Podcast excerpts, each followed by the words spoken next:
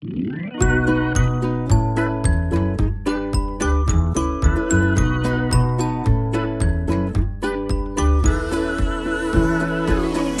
und das Quatschmonster sind beste Freunde, ist doch klar. Schaukeln über Häuser, fliegen auf dem Fahrrad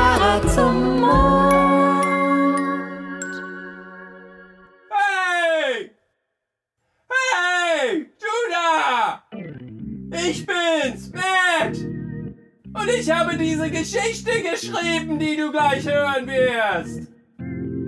Was? Was? Warte mal! Ich kann dich nicht hören! Ich gehe mal eine Leiter holen! So. Kannst du mich jetzt besser hören? Ja? Gut. Warum ich geschrien habe? Weil du hier oben an diesem Cliff hängst, genau da, wo ich dich in der letzten Folge zurückgelassen habe. Erinnerst du dich nicht? Tilde und Quatsch wollten die tollste Wasserrutsche aller Zeiten hinunterrutschen und dann hörte die Geschichte einfach auf? Für diejenigen unter euch, die nicht wissen, wovon ich spreche.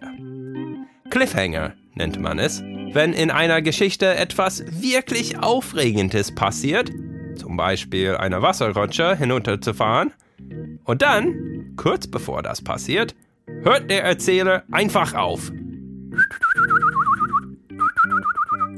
Oh, ein Vogel. Oh, Entschuldigung. Wolltest du den Rest der Geschichte hören? Ah, ich verstehe. Und jetzt habe ich dich gefesselt. Und jetzt hörst du wirklich zu und bist gespannt.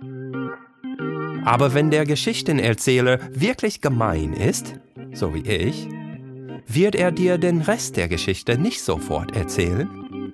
Er lässt dich warten, während er dir etwas ganz anderes erzählt. Und genau das mache ich auch. Ich werde euch bis zur nächsten Folge warten lassen, um etwas über die Wasserrutsche zu erfahren. Und in dieser Folge wird es um etwas ganz anderes gehen. Eine andere Person in Tildes Leben und der magische Freund, den sie einmal getroffen hat. Wer konnte das sein? Das ist doch mal ein Cliffhanger. Kapitel 4 Ninas Geschichte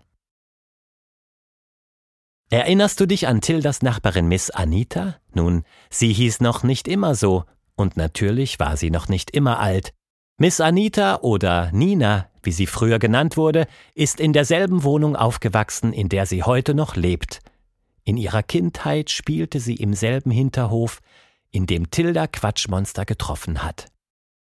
Einmal im Sommer als Nina noch ein Kind war, war es so heiß, dass die Familien aus dem Haus im Hof ein großes Loch gruben und mit Wasser füllten. Sie nannten es den Gemeinschaftspool. Während die anderen Kinder im Pool spielten, schaute Nina meistens ruhig zu. Dabei wollte sie gar nicht ruhig sein. Eigentlich hatte sie von Anfang an sehr viel zu sagen. Das Ganze begann eines Tages in der Küche, ungefähr zur Frühstückszeit. Nina war noch ein Baby, deshalb bekam sie langweiligen Brei. Schon wieder. Als sie sah, wie ihre Mutter trockene Haferflocken in einen Topf schüttete, konnte sie es nicht länger ertragen, also schrie sie Nein. Ninas Mutter erstarrte. Sie konnte nicht glauben, was sie soeben gehört hatte. Das Baby hatte gerade erst gelernt, alleine zu sitzen, und plötzlich spuckte es sein erstes Wort aus. Schon sagte das kleine Baby Nina ihre nächsten zwei Wörter. Banane, bitte. Es stimmte wirklich. Das Baby sprach, und es war höflich. Ihre Mutter war immer noch zu erschrocken, um zu antworten, und so plapperte Nina weiter. Nina möchte Banane, Mama, bitte. Mama, Mama, geben Nina Banane, bitte. Obwohl Nina so lieb und höflich war, war ihre Mutter entsetzt. Es gehörte sich nicht, dass Babys sprechen, nicht so. Was sollten die Nachbarn denken? Deshalb machte Ninas Mutter, was viele Erwachsene machen, wenn sie nicht gut finden, was Kinder sagen. Sie sagte Psst. Bald gewöhnte sie sich daran, dass sie still sein sollte und lernte ihre Gedanken für sich zu behalten. Sie hatte Angst, dass keiner hören wollte, was sie zu sagen hatte. Jahre später, als sie im Hof saß, fühlte sie sich so unglaublich einsam, dass sie fast weinen musste. In diesem Moment hörte sie ein komisches Geräusch irgendwo weit über ihr im Kastanienbaum.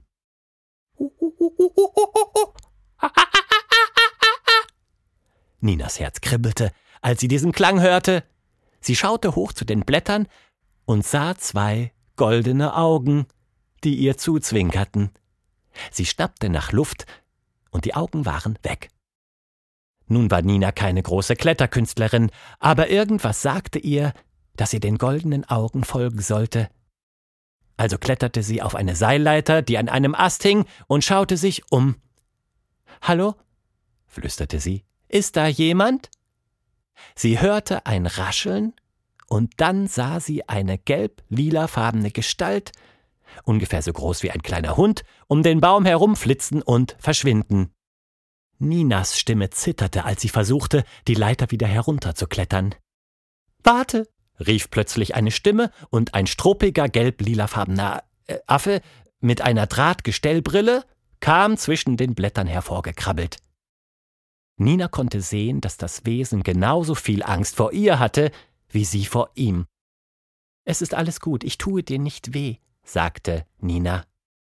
Der Affe kam näher und beschnupperte Ninas ausgestreckte Hand.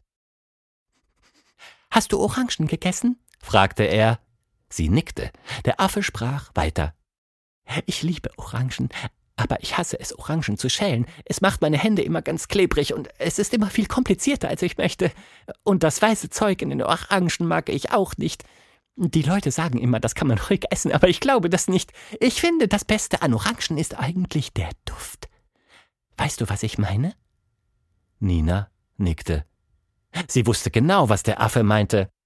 Man muss auch auf die Kerne achten, sagte sie. Wenn du einen verschluckst, wächst ein Orangenbaum in deinem Bauch. Der Affe rückte seine Brille zurecht. Das stimmt. Aber nur wenn du dazu noch ein bisschen Dreck isst und daran denkst, die Samen jeden Tag zu gießen. Ansonsten passiert nichts.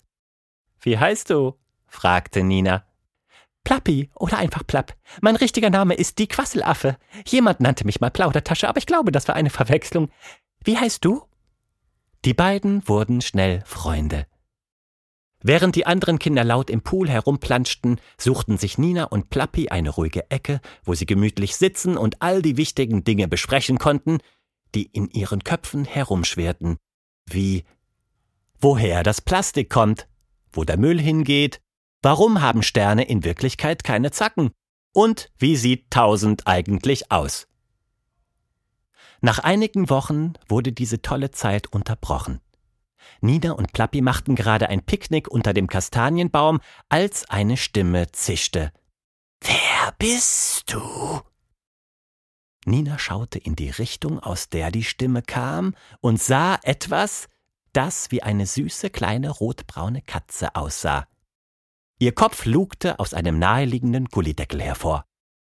Wer bist du? fragte sie noch einmal. Aus irgendeinem Grund fand Nina die Frage etwas nervig und noch mehr etwas unhöflich. Noch bevor sie etwas sagen konnte, hielt Plappi sie auf.